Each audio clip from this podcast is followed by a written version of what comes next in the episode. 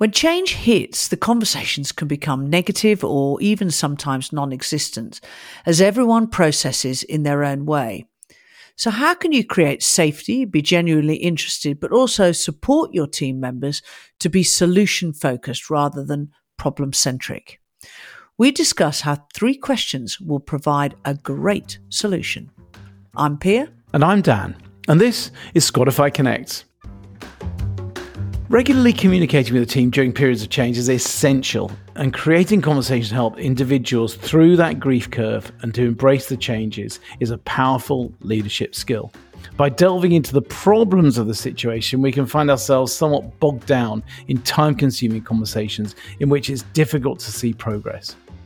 Using solution focused questions that we've seen before help you to guide the conversation to action, options, and even greater acceptance.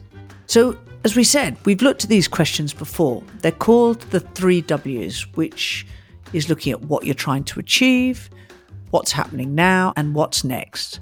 But we put a little twist to them to help start and guide the conversations that are anchored in the future, not in the past. So, first, W1, what's your goal right now? This can be actually tweaked to what are you focusing on? What's your aim this week?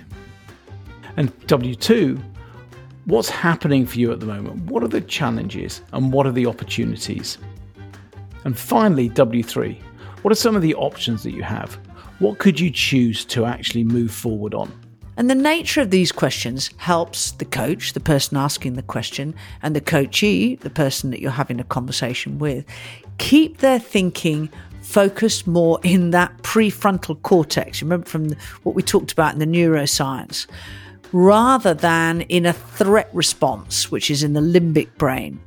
It opens up more options and helps us to see ways that can be taken forward. So, this week, find an opportunity to try these questions out with a member of your team or someone you work with.